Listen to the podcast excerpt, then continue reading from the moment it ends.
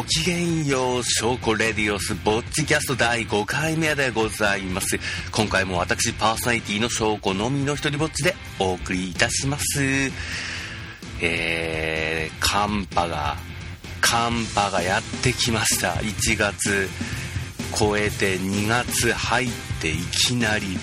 とんでもない寒波が日本海に、そしてこの私の住む山形に来ちゃいました。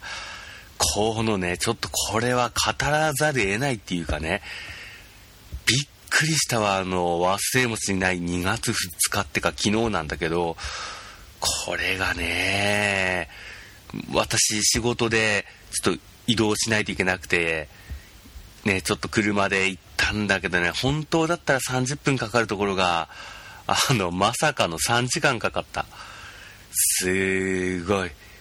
もうね、もう、2車線道路の端っこにトラックが雪に激突？してタイヤがはまって出られませんみたいな感じでもう2車線道路が1車線になってたりあとあその後の2車線道路でもトラックとあとちょっと普通の乗用車系のやつが乗用車系が2つ。でさらにその後タンクローリーがあの斜めって通行禁止？もうかなりフルコース。これはやばいわね。雪がどさっと降ってね。でその降ってる中を車で乗った時の感想？どんなものかっていうともうどのくらいかな？15メートル前がろくに見えない。でやばいなと。で混んでるなってことで除雪されてるであろうちょっと何ていうの？大きいこの田んぼを突っ切るような道路を行ったんだけど、そこがね、今度、罠でして、びっくりしたんだけどね、この壁白、路面白、壁白、で、あの空、曇りと雪で白、全部白のもうホワイトアウトって感じね。あれの中でね、運転してるともう壁がわかんないのよ。で、えー、の日中だったしこれがね逆に夜だったらこのライトの光に反射して、まあ、それともちょっと厳しいんだけどうーんそその方がまだマシだったかしら。だから昼間の時間のもう猛吹雪の中の車の移動がね本当にやばかった。でも10キロぐらいでもうどこ壁どここのセンターラインみたいな感じでね。いや、すごかったけども、けども、私のいるところ、あの、山形県の山形市なんだけど、あの、新潟のどっかとか、あと、他のところ、もっとすごいとこあったらしいわね。もっとすごいって何事？大丈夫なの？本当にっていう。このすごい寒波が、でもまあ、今回のがピークだっていう話ではございますが、なんか来週も寒波が来るとか来ないとかね。うーんっていう結構大変でね。だから日本海側のこの北の方に住んでる方は注意いたしましょう。ということですが、ちょっと調べたらね、なんかね、あの、太平洋側？太平洋側は、なんか、いつもよりも気温が高いですみたいな。うん、まあ、いいんだけどね。いいんだけど、だから多分、この太平洋側、太平洋側の方々は全然実感ないと思うよね。ああ、まあ冬だから寒いよね、くらいだと思うけど、本当にね、温度以上に大雪がやばいです。めちゃくちゃやばいです。うんというわけで、もう毎日が命がけの運転っていう感じでね、ビクビクしながら、車の中に、この、スタックした時用にスコップ積みながら、えー、行って、ね、この通勤しております。え、皆様も気をつけて、で、やっぱね、こういう、まあ、地震とか、こう災害とかもあるけども、そういうんじゃない、例えば大雨、嵐、こう慢性的にでもないけども、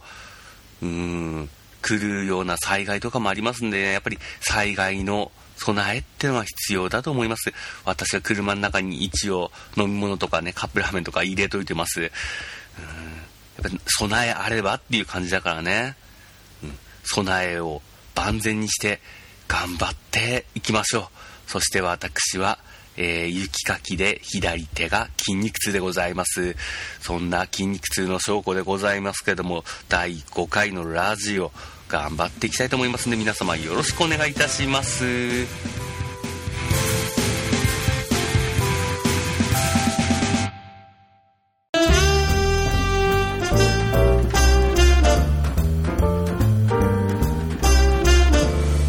証拠レディオスポッツキャストはい、えー、それではお便りコーナー行ってみたいと思います。今回のテーマは、最近ハマっているものでございます。皆様どういったものに最近ハマっているのかしら？えっ、ー、と、私は前回も言った通り、ポッドキャストにハマっております。ポッドキャスト、もちろんこうやってラジオを配信することもハマってますが、聞くこともハマってます。いろんなラジオあるわね。そして、ポッドキャストのいいところといえば、いつでも好きな時間に止めたり、再びそこから再生し直したり、繰り返したりしながら聞けるっていうことね。で、このポッドキャスト、なんと最近私知りましたけども、なんと PSP とか、あとウォークマンとか iPod 系以外のものでも聞けるみたいです。ね、いろんなもので聞ければね、そして私はニコニコ動画にも、えー、ラジオ、アップしてますんで、そちらでちょっとコメント付きのやつ見てもいいと思いますし、えー、こうやって好きな時間に、えー、iPhone とか iPod とか PSP とかで聞くのもいいんじゃないかしら。まあ、好きな方法で皆様楽しんでいきましょう。はい、えー、それでは一つ目のお便り読んでいきたいと思います。ラジオネーム、いい肉みそじさん。翔子さん、はじめまして。いつも動画とラジオを拝見しています。はい、ありがとうございます。最近ハマっているものですが、特撮にハマっています。昔からライダーや戦隊ものが好きでしたが、今は社会人なので好きな特撮の DVD を買って見ています。おすすめは宇宙刑事ギャバンです。特撮が好きすぎて3歳の甥っ子を特撮好きにしてしまいました。3歳にして初代ライダーや宇宙刑事ギャバンの歌を歌っています。反省はしていません。最近とても寒いですが、翔子さんも体調に気をつけて動画やラジオ頑張ってください。応援しています。ということで、えー、いい肉みそじさんありがとうございます。特撮。お好きということで、実は、実は私もめちゃくちゃ特撮が大好きでございます。で、どっちかっていうと、この、ライダー、戦隊もの系の東映方面が好きなのよね。いろんなのあるよね。とりあえず、平成ライダーは全て見ました。全て。で、基本的に、えっ、と、映画もほぼ見てるかな？っていうか、映画館に、ここ最近っていうか、映画館に行って見る映画は全て特撮でございます。ね、オーズ、フォーゼとか、見たわよ。いいわね。やっぱり大きい画面で映画館で見るっていうのもいいわね。で、えっ、ー、と、今やっている仮面ライダーフォーゼ。これもね、なかなかぶっ飛んだ感じの、パッと見ね、ぶっ飛んでるでしょ？で、かっこよくないとかね。言う人もいるんだけども、あの、そもそもね、かっこよさを求めてないライダーじゃないかなっていう。かっこ悪くてなんぼ、ちょっとね、あの変なくらいでなんぼだと思うのよ。だって主人公の頭リーゼントだもん。うん、だからそこはね、だけどもこの動きがまた、動いてるとまたちょっとかっこよさっていうかね、その特徴が出てきて、いい感じなのがやっぱり、うーん、仮面ライダーなんじゃないかしらっていう気がするわね。もう多少ね、ぶっ飛ばないとダメなのよね。だから、あの、平成ライダーシリーズは特になんていうかな、一つ一つにコンセプトとか設定とかがいろいろね、バリエーションが豊富で、うーん、あの、キワは2つの、この、現在と過去の物語が平行に進んでいくとか、あと、龍騎はお互いを仮面ライダー同士が潰し合う。モンスターはちょっとそのきっかけみたいな感じの、ライダー同士のバトルがメインとか、あと、ファイズは、えっ、ー、と、ベルトを誰が装備するかっていうね、この普通だったら、この、一人のキャラクターが一つのライダーになるっていうのが原則なんだけど、あの、ファイズの世界ではベルトさえこう装着すれば対応できる人は誰でも変身できるっていうことで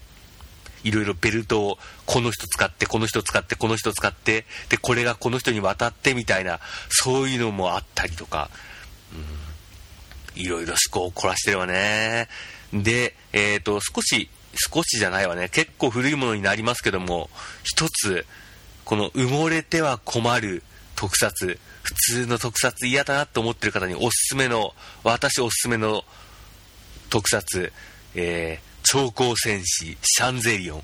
こちらおすすめします。ただこれはちょっとちびっこにはちょっとねちびっこには合わないかしら。あの大人の特撮っていう感じかしら。うん。大人っていうかねあのぶっ飛んでるわね。いやまあこれは見ていただいた方がいいと思うけどぶっ飛んでる。そしてあんまりお子様向きではないっていう前情報だけこう頭に入れといてみてくださいそして、あの、多少の心の準備はしてんでね、あの、王道からめっちゃ外れてます。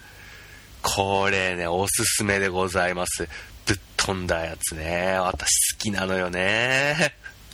うん、たまにはこういう特撮もいいんじゃないっていう。テンプレートにはまっている、この流れの特撮、このまるで水戸黄門を見るかのようなこのワンパターン、で、その中でワンパターンと見せかけといていろいろこのパターンが変わっていくっていう、このお約束の中にいろんなパターンがあるっていうやつじゃなくて、根元からぶっ飛んでるシャンゼリオン。これもおすすめでございます。んで、あのいい肉みそじさんの甥っ子の3歳児に、おすすめの特撮何かなっていろいろ考えたんだけど、よくよく考えてみると、なかなかね、この、子供が分かりやすそうなやつって特撮あんまないのよね。実は特撮ってね、結構ね、いろいろ人間関係やら何やらで、思ったよりも複雑でね、あの、ちびっ子が夏やに喜べそうなやつっていうとなかなか難しくてね、うん、そういった意味で宇宙刑事ギャーバーンはある意味分かりやすいのかしら？あれもね、どうなのかしら？難しいところね。で、一周回って、実は、あの、豪快じゃ、今やってる豪快じゃ、これ、お子様向きなんじゃないかしら？っていう。どうせお子様は細かいことわかんないと思うし、そしたら派手な戦闘シーン、バリエーションの多い戦闘シーンがあった方が面白いんじゃないかしら？あの、ちびっこにはこの昔の戦隊ものとかわかんないでしょうって思うかもしれないけども、もう多分子供目線で見たら、もういろんなのが混じってて、毎回毎回いろんなのに変身して、いろんな技使って、バリエーション豊かでっていう。結構一周回って、いいかもしれないわね。まあ、見てるんじゃないかなとは思うけども、えー、ちびっこにおすすめの特撮、一周回って豪快じゃ、だと思います。はーい。熱く語っちまったわね、特撮ね。私大好きなのよね。うーん、やっぱりね、あの、アクションシーンと、あとテーマとギミック、物語のギミックがありつつ、やっぱりそこでいろいろやっぱり人間関係とかね、この成長とか、あと、このそれぞれのキャラクターの持ち味を生かしてるっていうかね、そういうところが特撮の魅力ではないでしょうか。ただね、ストーリーがね、あの、後半具だったり変になったりするとかね、あとおもちゃの都合で、とか、いろいろあるけどね、そういうのも、ニヤニヤしながら見ていくといいんじゃないかそれが大人の特撮の楽しみ方ではないでしょうか。はい、えー、続いてのお便り読んでいきたいと思います。ラジオネーム、毒クラゲの拓也さん。毒クラゲ？なのかしら？えー、翔子さん、ごきげんよう。はい、ごきげんよう。大阪で迎える3度目の2月が来て、今更、寝屋川で昔見た雪が恋しくて、故郷ではなく、大阪の雪が恋しいということが自分でもおかしいくらいです。おかしいくらいです。僕が最近ハマっているのはビールをコーラで割って飲むことです。というのも、引っ越しに伴って親戚筋からビールを大量にいただいたのですが、飲めるけど、普段は飲まない俺ってどうよ、かっこどや、を信条にしているので、これを消費するのが大変なんです。特にビールはお酒の中でも苦手な部類なので、毎晩コーラとプレミアムモルツを1対1で割って飲んでいます。これって変ですか？翔子さんのおすすめの割り方などあれば教えてください。それでは、毒クラゲの拓也でした。はーい、お便りありがとうございます。ビールをコーラで割る。うーん、しかも1対1ね。っていうことで私やってみました。えー、これいいのかしらね。あの、カロリー気にしてるわけじゃないけども、あの、ペプシネクスと、あと、えー、一番搾りで試してみましたけども、うん、なるほどね、なるほどね。あのとんでもないゲテモンができるかと思いきや、あのあーっていう、コーラが勝ってるかしらね、でも。で、なんていうの？カクテル的？ああ、なるほどね、と。うん、だからあの、えー、毒クラゲの拓也さんは、ビールがお酒類の中でも苦手ということは多分普段はカクテル系を飲んでる方なんじゃないかしら。うん、カクテル、カクテルチックな感じがもうプンプンするわね。うん。確かに苦手な人にはいいかもしれない。苦手な人が、まあ、ビールもらってっていう、まさにこのドッグラーゲの拓也さんみたいな状況になってる場合はいいかもしれないけども、けども、あえて言わせていただきます。これはね、ビールの本来の味じゃない。当たり前だけど、味じゃない。やっぱね、ここれでビールを克服しようっていうもんじゃなくて、あの、なんていうか、ビールは苦手、これはもう一生変わんないって人が、どうしてもビールを消費しなければいけないための飲み方だと思う。うん。やっぱビールはビール単体で飲むとね、ビール好きはやっぱりそこなのよ。ビール好きはビールじゃないとダメなのよね。で、やっぱり第3のビールとかあるけど、まあ、妥協すればね、最近のは結構、ね、第3のビール、第4のビール、第2のビール、発泡酒まあ、いろいろあるけども、あそこら辺もだいぶそれっぽくはなってきてるけども、で、まあ、代用品として、まあ、飲めなくもないレベルになってきたけども、本当のビール好きだったら、やっぱりビールは別格ね。やっぱ麦芽麦の麦のこの感じかしらね。麦の感じとこのアルコールっぽさ。アルコール度数少ないんだけど、この、その少ないからこそわかるアルコール度っぽさ。高いアルコール度数のものだとグッときて、このアルコールっていう感じだけど、そうじゃなくて、この飲み物の中にこのアルコールがこの混じり合っている自然な感じのアルコール、それがイッツビールじゃないかなと思います。うん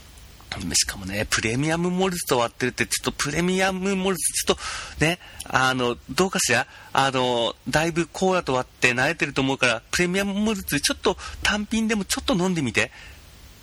どう？ど、どうなのかしら？ってか、うん、ビール嫌いな人って何が嫌いなんだろ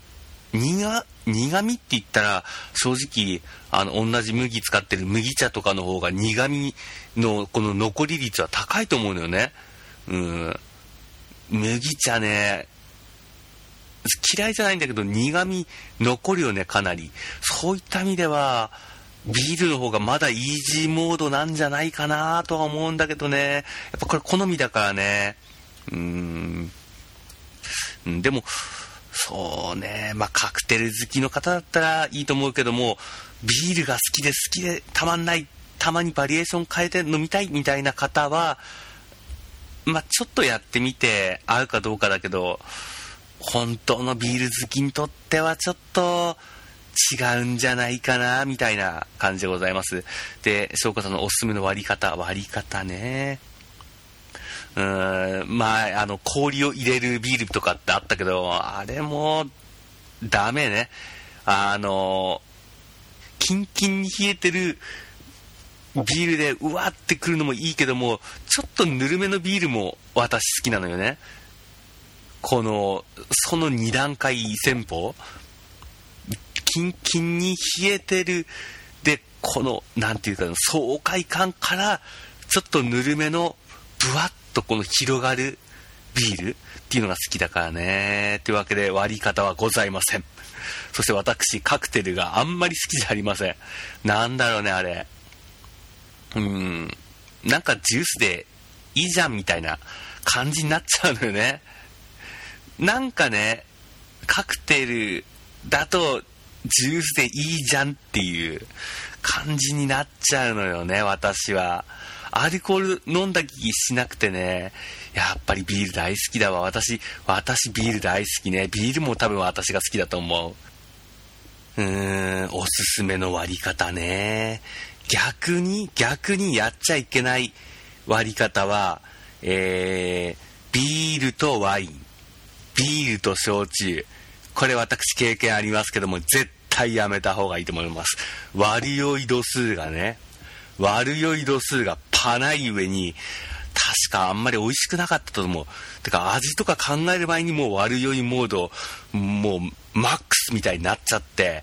あれはね、あの、パンチが効くわね。何か嫌なことがあった時以外は絶対飲んじゃ嫌ね。嫌なことがあっても飲んじゃいけない。お酒を楽しみながら飲みましょう。えー、ということで参考にちょっとならなかったかもしれないけどね、もうコテコテのビール派でごめんなさいね。えー、皆様なんか、じゃあ、毒クラゲの竹屋さんのように、うん、しかもビールの種類変えちゃダメだよね。多分、プレミアムモルツを消費しないといけない。あ、他にもいろいろ種類あるかしら。個人的にあの、スーパードライと一番搾り、この2つがね、結構両極端でね、スーパードライは、あの、キリッとしてて、で、一番搾りもわっとしてるから、そのビールの違いによって、同じコーラ入れても全然別物になるような気もしますけども、何かおすすめの割り方あったら、ちょっと募集してみようかしら。ちょっと軽く、皆様お便りの方よろしくお願いいたします。はい、えー、続いてのお便り、えー、ラジオネーム、ウィンチェスターさん。翔子お姉様ごきげんよう。はい、ごきげんよう。大好きな翔子さんのラジオ毎回楽しく視聴しております。今回俺がハマっているものは洋画ドラマです。特にツボなのはスーパーナチュラルとバーンノーティスです。お金もないのにわざわざ蔦屋まで自転車で15分走って5本ずつ毎週借りてみています。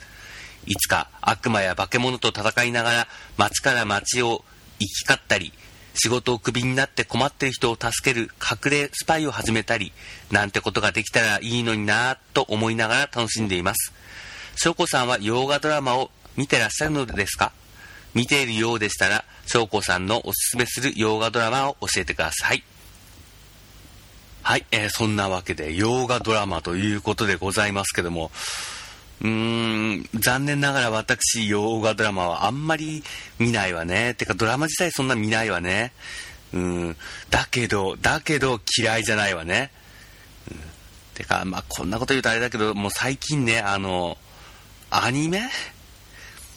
もうちょっと私の見るものないかなっていう感じもあってきてるし、うん、次手出すんだったら、洋画ドラマかなみたいな感じかしらね。うん、ちょっとね、あの、国内のドラマもちょっとね、私のツボに入るやつがだいぶ少なくなってきてるような気もするし、ここは新規一点、今後ちょっと洋画ドラマチェキしてみようかなっていう、もう気分になってきてるところで、このお便りって感じで。うん。スーパーナチュラルとバンノーティス？どうなのかしら？ちょっと後でチェキしてみようかしら？うーん、ね、あの、洋画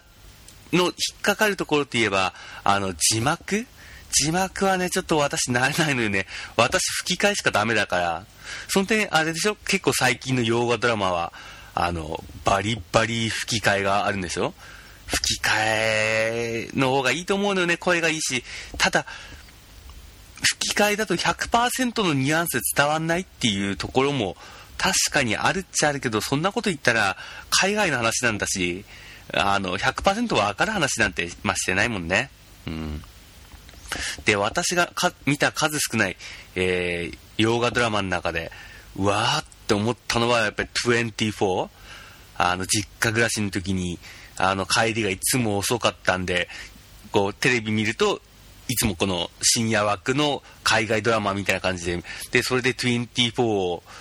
あの、もう、途中から、初めは、初めはたまたまついてました状態から、もう絶対24を見るんだ、みたいな。遅れるとまずい24を見るんだ、みたいな感じで見ちゃったわね。うん。やっぱりね、ちょっとなんていうのかな、その洋画ドラマっていうのは、あの、やっぱりいろいろ凝ってるわね、レベル高いわね。やっぱりね、いやらしい話、銭でしょうね、銭。銭がね、銭と、その、当たったらでかいっていうあれ、アメリカンドリームが、あの、本気にさせてるっていう感じがするのよね。うーん。だから日本の国内の映画とかだと、所詮高が知れてるじゃない、ヒットとかって言っても。ところが、海外ドラマだと、もう一攫千金の夢があるみたいな感じで、だからあれでしょ、結構最近、有名な映画監督の人も洋画ドラマにやってきましたみたいな、ね、あと、この映画でバリバリ活躍している人が、えー、洋画ドラマに出ました。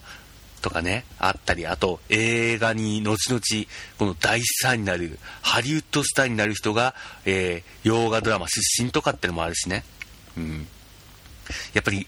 なんていうのかな、野望度が違うんでしょうね。夢っていうかね、そこの原動力でね、あの、だから、銭を使って迫力あるっていうやつだけじゃなくて、やっぱり迫力だけだったら、そのやっぱり銭の入り方のいい映画の方が、やっぱりドカーン、バカーンとかね、エクストラ5万人が行列を作ってみたいな、そういうどでかいスケールはやっぱり映画だと思うけども、逆にね、うん、それよりも、この例えば、このワンシチュエーション、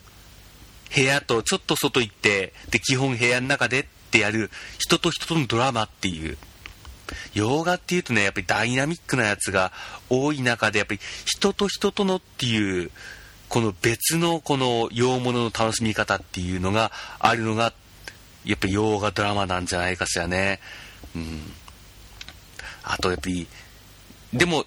うん、この、やっぱり、恋愛もの系じゃなくて、特に、あ、うん、洋画の恋愛ものってのもあるみたいだけど、私はそれよりもやっぱり、なんていうの？このアクション系？アクション系の洋画ドラマ、これいいと思うのよね。なんて言っても下地が違うもん。あの、銃世界？銃世界じゃない、銃社会？アメリカでは銃社会。これが根本にあるから緊張感っていうかね、そのファンタジッさがまた違うと思うのよね。うん。銃社会ファンタジーみたいな感じで。うん、だから、日本のドラマとかで、こう、あ、なんか、誰か強盗来た、強盗来た、えーと、引き出しをこうさ探して、あった、あった、拳銃あった、パキューンっていうのは、国内のドラマだと、いやいや、ねえよっていう話でしょ？で、その緊張感もないし、なんだっていうところが、もう平気で、一般ピープルが、うわーみたいな感じで追い込まれて自由取り出すとか、うん。あとこれ多いのかどうかわかんないけどね、薬中が多いよね。あの、お薬のお世話になってる方がね、あんなにバンバン出していいのかなってぐらい、てか本当にそんなに浸透してるのかなってぐらい、あの、そういうやばい人がいるよね。うん。やっぱどうしても国内ドラマだとね、そこら辺少ないんだけど、海外ドラマだとね、やっぱりお薬のお世話になってる方もいるからね、その怖さと銃、銃社会の怖さこのね、このまるでファンタジーをね、外を歩いたらワイバーンから丸焼きにされましたみたいな、この、そういう、この、ファンタジー系にも似通った、この新たな世界、このドキドキ感、夢、夢でもないわね。うん、そういうのもあるからね。洋画ドラマ、ちょっとチェキしてみようかしら。うん。でも、あれかしらねあ、あんまり長すぎんのは、あれかしらね。ワンクールくらいの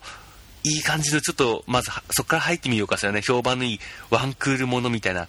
ね一年ものはいろいろ根性必要だからねなんだかんだ言ってうんということで、えー、ウィンチェスターさんうん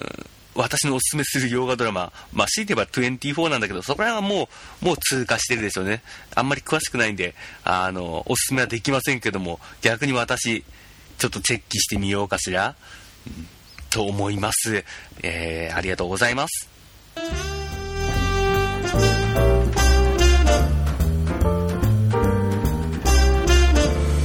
塩コレディオスポーツキャスト。はい、えー、そんなわけでエンディングのお時間となりました。いかがだったでしょうか？えー、たくさんのお便りいただいております。す、えー、てもちろんここで紹介しないものも含めて全て目を通させていただいております。本当に皆様ありがとうございます。お便りだけが頼りのラジオでございます。何回も言う通り、お便りだけが頼りのラジオでございます。気軽な感じでもいいですんで、えー、どしどしご応募のほどよろしくお願いいたします。え